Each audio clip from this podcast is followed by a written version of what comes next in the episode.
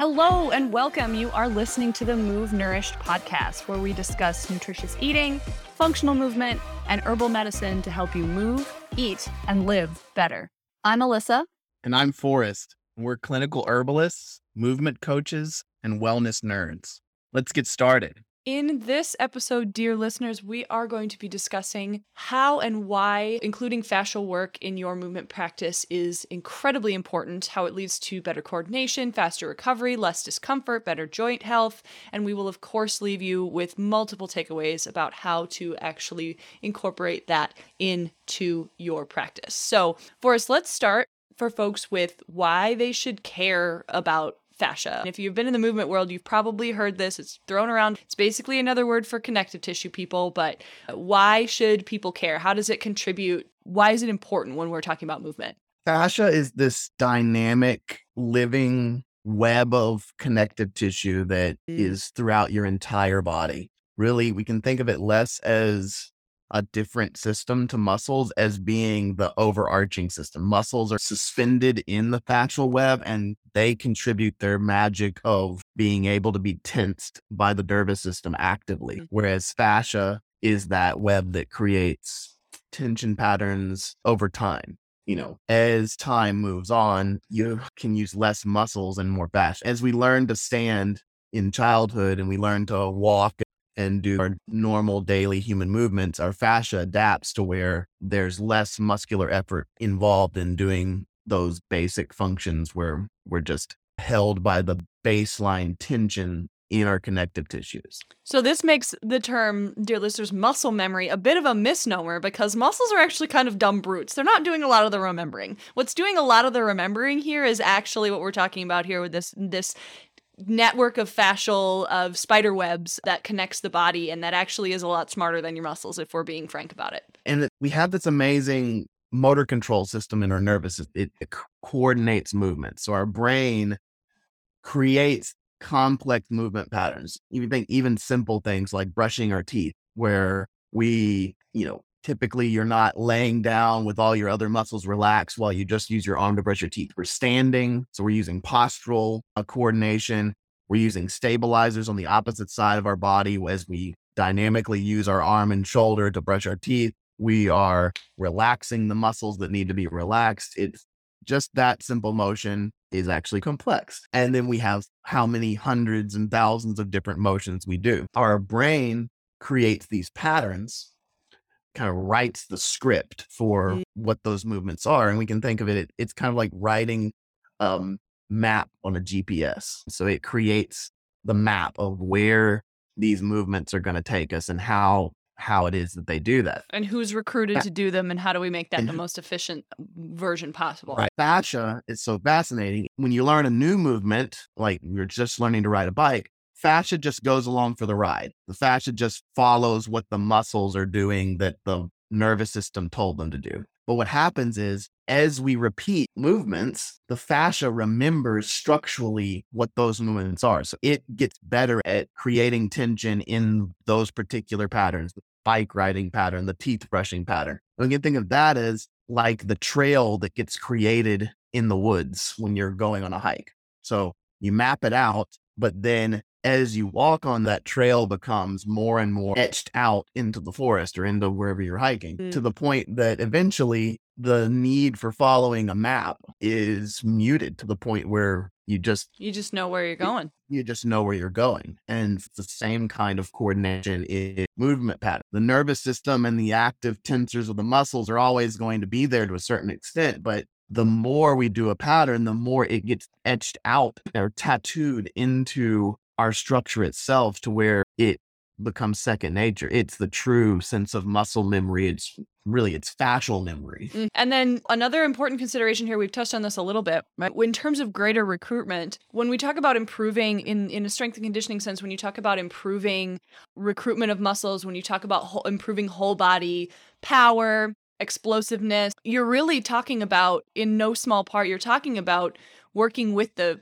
system of fascia just as much, if not in some cases more, than you're talking about working with making your muscles stronger or more explosive, right? The power of a punch is not just your arm. Martial arts, we that's one of the first things you learn when you if you start training boxing or any, you know, any type of martial art that includes punching. The power of a punch doesn't come from your arm. It comes from the rotational strength of your hips and your trunk and the whole uh, your legs, you know, your feet have to be in the right place. Imagine trying to punch just with your arm. Any martial artist worth their salt is going to know that's not how you leverage the power of your body. And the operators responsible for recruiting that and for coordinating that rotational strength, that's that web of fascia. Yeah. And I, I think the punch brings up a, the kind of the next big awesome point, which is in addition to coordinating movement, it recycles movement. Mm. So when you wind up that full body pattern in a punch, you're actually loading elastic fascia that then will contribute to the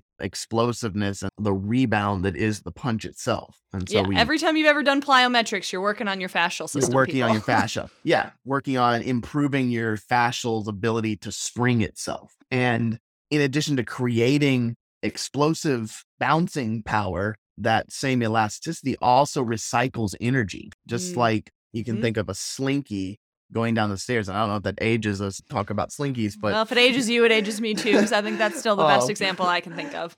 But yeah, you, have this inanimate object that can walk down the stairs. It has no muscles. It has no brain. It's just springing itself with rebound movements down the stairs. And our fascia will do the same thing. We can, Right. as we repeat a movement, we can recruit more and more of that rebound elastic energy and have to use less of our muscular effort and muscular power. Working smarter, not harder, is the motto of the fascia. hmm You think about walking. Know, The gait pattern is a great example that leverages multiple fascial lines and how efficient we can Yeah. make that movement. yeah really i think that's the magic of in as humans of bipedal walking it's through that fascial elasticity that we can conserve more and more energy which is why we developed this kind of odd way of moving around when we compare ourselves to the rest of the animal kingdom but that was the game that was the name of the game it was you know save some calories by being able to slinky ourselves across The Large grasslands. territories, yeah. Yeah. Lastly, here's the last reason you should care about the fascial system and why it's important. Let's talk about its role in contributing to the health and resilience of your joints and helping to prevent injury. the fascial system that creates this kind of dynamic adaptability in the structural system. So it allows things to be tense and lax whenever we need them to be. So when the fascia is supple and hydrated and moving the way it was evolved to move, it it makes us a lot more resilient to things like tendon sprains and muscle tears and things like that. The other thing is we're going to talk about in a second the concept of tensegrity, but when fascia is working in a lot of balance, it takes a lot of the load away from our joints. So it it creates dynamic tension that stabilizes the body and reduces the amount of compressive forces that then go on to tissues that you may be more familiar with, like cartilage and joint capsules and things like that, that are the secondary forces. We'll talk about that in just a second. Or actually, we could just jump into tensegrity Yeah, now if you Go think. ahead, let's explain tensegrity in in 15 words or less. Yeah. So, tensegrity is a concept from architecture. So it means integrity through tension. So it looks at things like suspension bridges and other structures, Archways. archway that are built by that are the tension creates the stability as opposed to the compressive forces of stacking things on top of each other. So you think like a Mhm. brick wall, it's stable because it's stacked, whereas a suspension bridge is stable because the tension in the wires. So biotensegrity is the idea that we have tensegrity in our own body, and that's created by fascia. So the idea here is that our primary system for dealing with the forces that we deal with in life and movement is a tension system. That means that the fascia is pulled into tension by the bones that act as spacers. So the, you can think of the bone acting as a as a spacer to pull the fascial lines and the uh, other connective tissues into a state of dynamic tension, and that tension holds us in space in a way that we can adapt to all kinds of loads and forces. Our secondary system then is the compressive system, but that's the system we usually think about as being our only system. That Mhm. is the cartilage in our knee joint. That's where forces come down through our body and our compressive protectors like cartilage prevent it from crushing us. So we can think of tensegrity as an idea that we first have this tension system. So first of all, the fascial tension in our legs, the the guide wires of the suspension bridge that is our leg, that prevents compression forces because it is dynamically holding the knee into a state of protective tension. It's only when that tension system fails, um, that then or the compressive or the forces are too Great. intense for that Mhm. tension system that then we have that backup system which is our cartilage which then it acts as a cushion so that was definitely not 10 words or less but Uh, that's fine. okay Mhm. so the three magic sauces in fascia that are that make it a mystery the first one is how we've already talked about which is how it dynamically adapts to the motor system etching out that pathway to go with the gps map that the motor system creates. The next thing is that fascia can be dynamically elastic and plastic and decide which one to be and why. So if you think about what, yeah. So we talked about the elasticity a little bit, and that's thinking of fascia as a rubber band where you put the load into it and then it bounces that load back to you. So you stretch the rubber band and then the rubber band goes back to the same size, sending that energy back into the world. Fascia can do that. Plasticity is the idea that you put a load into something and then that thing molds to it. So you think about like molding clay into something. It doesn't bounce back into a block of clay. It stays in what you yeah. It's it stays in the shape that you make it in. Fascia also does that. Through movement, fascia adapts and shapes itself to the movements that you put into it we don't really know exactly completely how it is that fascia can do both, but it can do both dynamically in the same tissues. Your tissues can be both elastic and bounce back, but they can also then plastically shape themselves to the movements that you put into them, which is quite crazy and amazing. Amazing. It's like there's aliens inside of us. Yes. The last superpower of fascia is the gel and sol phenomenon we can think about if you had a bowl of really collagenous soup where you have a lot of like collagen, you can have menudo, something like that, where you put the soup in the refrigerator, pull it out, and it's basically like jello. Or I guess we can just think of jello, Hmm. where it becomes solid with colder temperatures. But then you put it on the stove and heat it up, or you just get a spoon and you really stir it up and it starts to liquefy again. And so that's this idea of it of a substance that can go in between gel and salt. We think of this in- soup, you have to put it on the stove, you have to do something externally to it. Our fascia has this same quality. It can be the consistency of like snotty liquid, but it can also be very solid in its structure. And to, to some degree, there are some parts of our bodies where it is stuck in that way. So, you know, our joint capsules, they're Mhm. very dense in their fascia and don't have a lot of liquid. And then the the space, the fascia in the joints, in the joint liquid, is very liquid and doesn't have a lot of fibers or tenseness, and they stay that way. There's other parts of the fascia where the fascia dynamically moves in between that solid and liquid state depending on the needs of movements. So it allows it to basically partially liquefy itself so that it can glide and slide during all of the movements that we do with our bodies. Amazing. So let's talk about some practical takeaways for people because all of this is very fascinating, but I, want to make sure that you leave this episode with the answer to the question what does this mean for me? How do I apply this to my life? How do I incorporate this? Yeah, how, how do we train fascia? And how do we speak to it? How do we get it what it needs? And the most direct example that if you're in the movement sphere, if you're in the functional movement world, the most direct example we can think of um, mechanical work, soft tissue work, body work, right? So your foam Mhm. rollers, your lacrosse ball, you know, your Theraguns, your all of these fancy, fun movement tools that are becoming more popular now. Many of those are primarily tools that we use to dialogue directly with the fascia. Right. We're not changing tensegrity by doing that. You're not changing tense, you know, you're not changing the resting nut muscle tone or anything by foam rolling in that moment. What you are doing is you are communicating with everything, right? Muscles, fascia, all of it. But in a large part, you're communicating with the fascia. You're providing novel and pleasant sensory input. You're providing a transient increase in blood and lymph flow, which over time, when done consistently, can help lubricate Right. and improve the tissue quality of the fascia and all of the other tissues in that area. So, especially when something is hurting, something is creaky, something is crunchy, right? That can be a really direct, easy to understand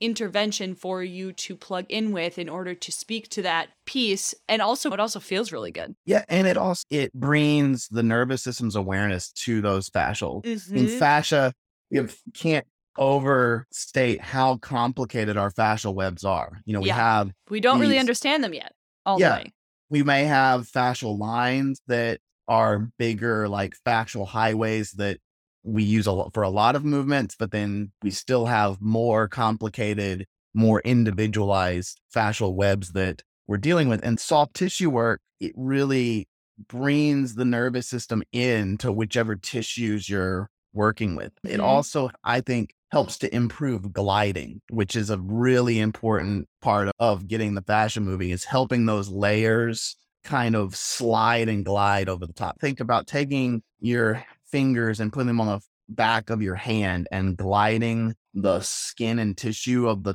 back of your hand over the bones and the meat. That's fascial glide. And it's a good example and working with some folks i've found oh the back of the hand even it doesn't glide as much and we can use just that same motion to help improve that glide and motion we're not changing the tensegrity patterns we're not changing the the link of anything which i think gets thrown around Mm. we're not re- really releasing anything we're just improving that slide and glide which is so crucial to fascia and improving the communication with the nervous system ar- Ex- about that area Exactly. And so there's, I think that's where tissue work really shines is improving that proprioception and communication, and then also getting that glide a little bit more glidey. glide more glidey and just something that i think is important uh, and i wish that i could broadcast to the world about uh, soft tissue work lacrosse balls foam rollers theraguns all of those pieces right that is the type of remedy that you and i work with a lot for us where it's a drop in a bucket every day over time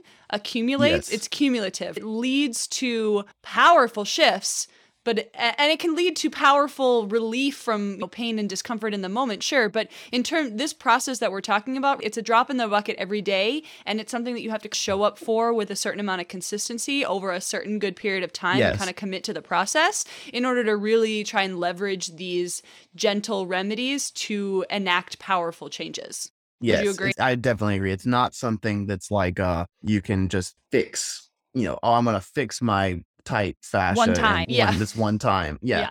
It's a molding process. Yeah. You know, this is the Move Nourish podcast. So, a couple of nutritional considerations for improving and supporting the health of your fascia. Anything and everything that is that you can do to support collagen. Whenever you hear the all of the things about like collagen now, it's very popular in the beauty world, it's popular in the fitness world as well. They're talking about fascia when they're talking Yeah. about that. So, whether that means drinking enough water because you can't have nice lubricated connective tissue if you're super dehydrated all the time, whether that means taking fish oil to provide some of that fat oilation that's necessary, whether that means actually taking collagen to provide Yeah. extra substrates. Those are the three examples that come to my mind. What examples would you add? Yeah. Those three examples. And then along with, you know, plants as herbalists, slimy things like okra and nopales and marshmallow, root. those kind of foods. And then also some of our other herbs that we might even think of more as fascia herbs like Solomon seal, crossvine, things like that, kudzu. Teasel. These are teasel. These are plants that were traditionally used to help nourish connective tissues and nourish that slimy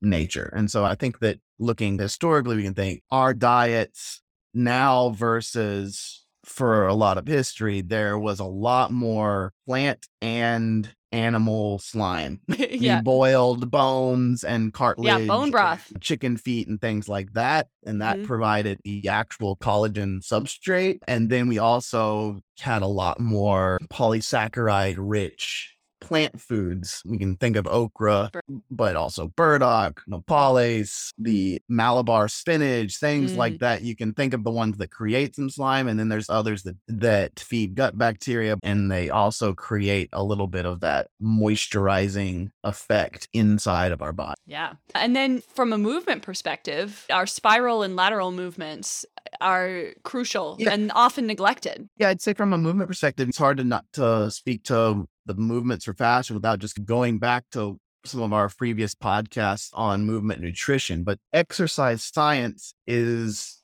still very, in a lot of ways, very muscle centric, I would agree. whereas fascia craves the movement nutrition. It craves those more dynamic, holistic movements. And I think, yes, spirals and laterals, especially because in addition to being muscle centric, a lot of exercise is very sagittal Sagittal. Plane centric. And there's definitely plenty of fascia in the sagittal plane. So it's not that sagittal plane is not fascia, but the spirals and lateral movements are definitely pulling in some fascial lines and fascial connectivity that are often missed in a lot of modern movement and exercise. Yeah. I also think that it takes us back to our previous podcast on movement is more than exercise we Mhm. think about that plasticity of the fascia, that how it adapts and shapes itself to the way we move. So then we're talking about our movement lifestyle. Just what we do in the gym is not going to be enough to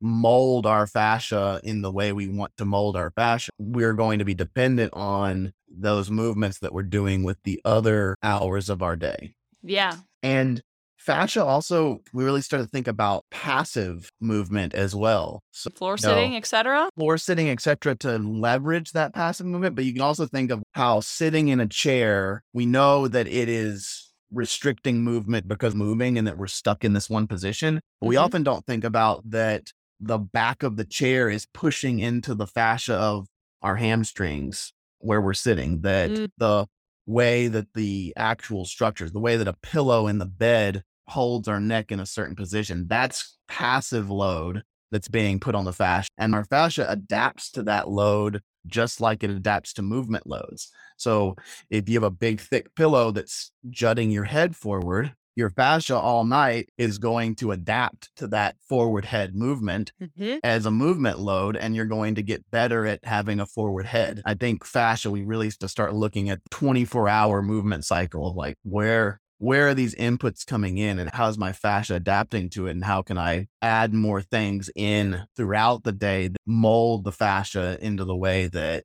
makes me feel better, move better and live better. Yeah. And name of the game with fascia here, people. Think about your day and remember the proverb, we are what we repeatedly do. Because that definitely applies here. Yeah, it's just like definitely. neuroplasticity in the brain. Neuroplasticity can work for or against us, including when it comes to our movement pattern. Yeah. And then, very intimately connected to that, because that nervous system and the fascia are very intimately connected, is the fact that your fascia is what you repeatedly do. It will adapt Yeah. whether in your favor or whether not in your favor, depending on what you ask of it and how long and how many times you ask it of it a day. Yeah, it's your movement and structural plasticity to Mhm. go with your Templates. Yeah. And the last thing movement wise is the, we talked about the plasticity side, but then there's the elasticity side. Pull into your movement practices, getting that bounce and springiness into movements is another way of bringing that in. And I think you can find areas that don't seem to spring much. Those might be areas to Your little sticky explore. Sticky. Those are areas to explore with the soft tissue work. Um, And so then playing with soft tissue work to get some glide and some proprioception going in the area, but then doing some bounces or some springing things, anything like that that invokes that elastic property. One other practical tip for folks, just because I see this a lot, when it comes to foam rolling, lacrosse balling, soft tissue work, the name of the game is not to smash it as hard as you can until you have tears coming out of your eyes, because that's going to backfire on you and it's not going to have the intended result. So, just a pro tip for folks, especially my athletes who do require oftentimes a deeper level of pressure because there is a higher level of resting tension in their muscles because Yes. they are very well conditioned and they're professional or amateur athletes. You will require more pressure than someone who's not a professional amateur athlete, but that does not translate to smashing yourself as hard as you can with a foam roller and until you're wincing and there are tears coming out of the corner of your eyes because that's not going to have the intended effect. It's not, and will definitely be a topic for another podcast. Absolutely. But the pain system is intimately connected with fascia in a way Mhm. that's another, probably another fascia superpower, but Yes, Podcast, not overwhelm but but yeah, you the no pain no gain is not a fascial centric concept because when you do those, I think it's very counterintuitive. Folks doing what's supposed to be a fascial exploratory fashion. Yeah. and and they do it to the point that it creates pain and what we know about the fascial system is that its response to pain is guarding um, yes, which is you going to stimulate a guarding reaction, which is going to have the opposite effect that you're intending most of a lot of the time. Yeah, and don't be swayed by some of the less physiologically grounded approaches to soft tissue work that are pushing for actually changing length or things like that. We know we can affect the nervous system through fascia. We think we can affect the gliding surfaces of fascia through soft tissue work. We probably can't Change make fascia, length. yeah, change tissue length or make fascia do what we want it to do. And we definitely aren't going to do that by smashing or blasting or what, you know, Spiking. um, spiking, you know, where we just are getting into how much pain can we take kind of situation. Yeah. All right, my friends. Thank you for bearing with us on one of our longer episodes. We just have so much to say about fascia. We just can't help it. If you have any questions, you can connect with us on social at Move Nourish or at Alabama Functional Herbalism. This has been the Move Nourish podcast. Thank you for listening, and we will catch you next time.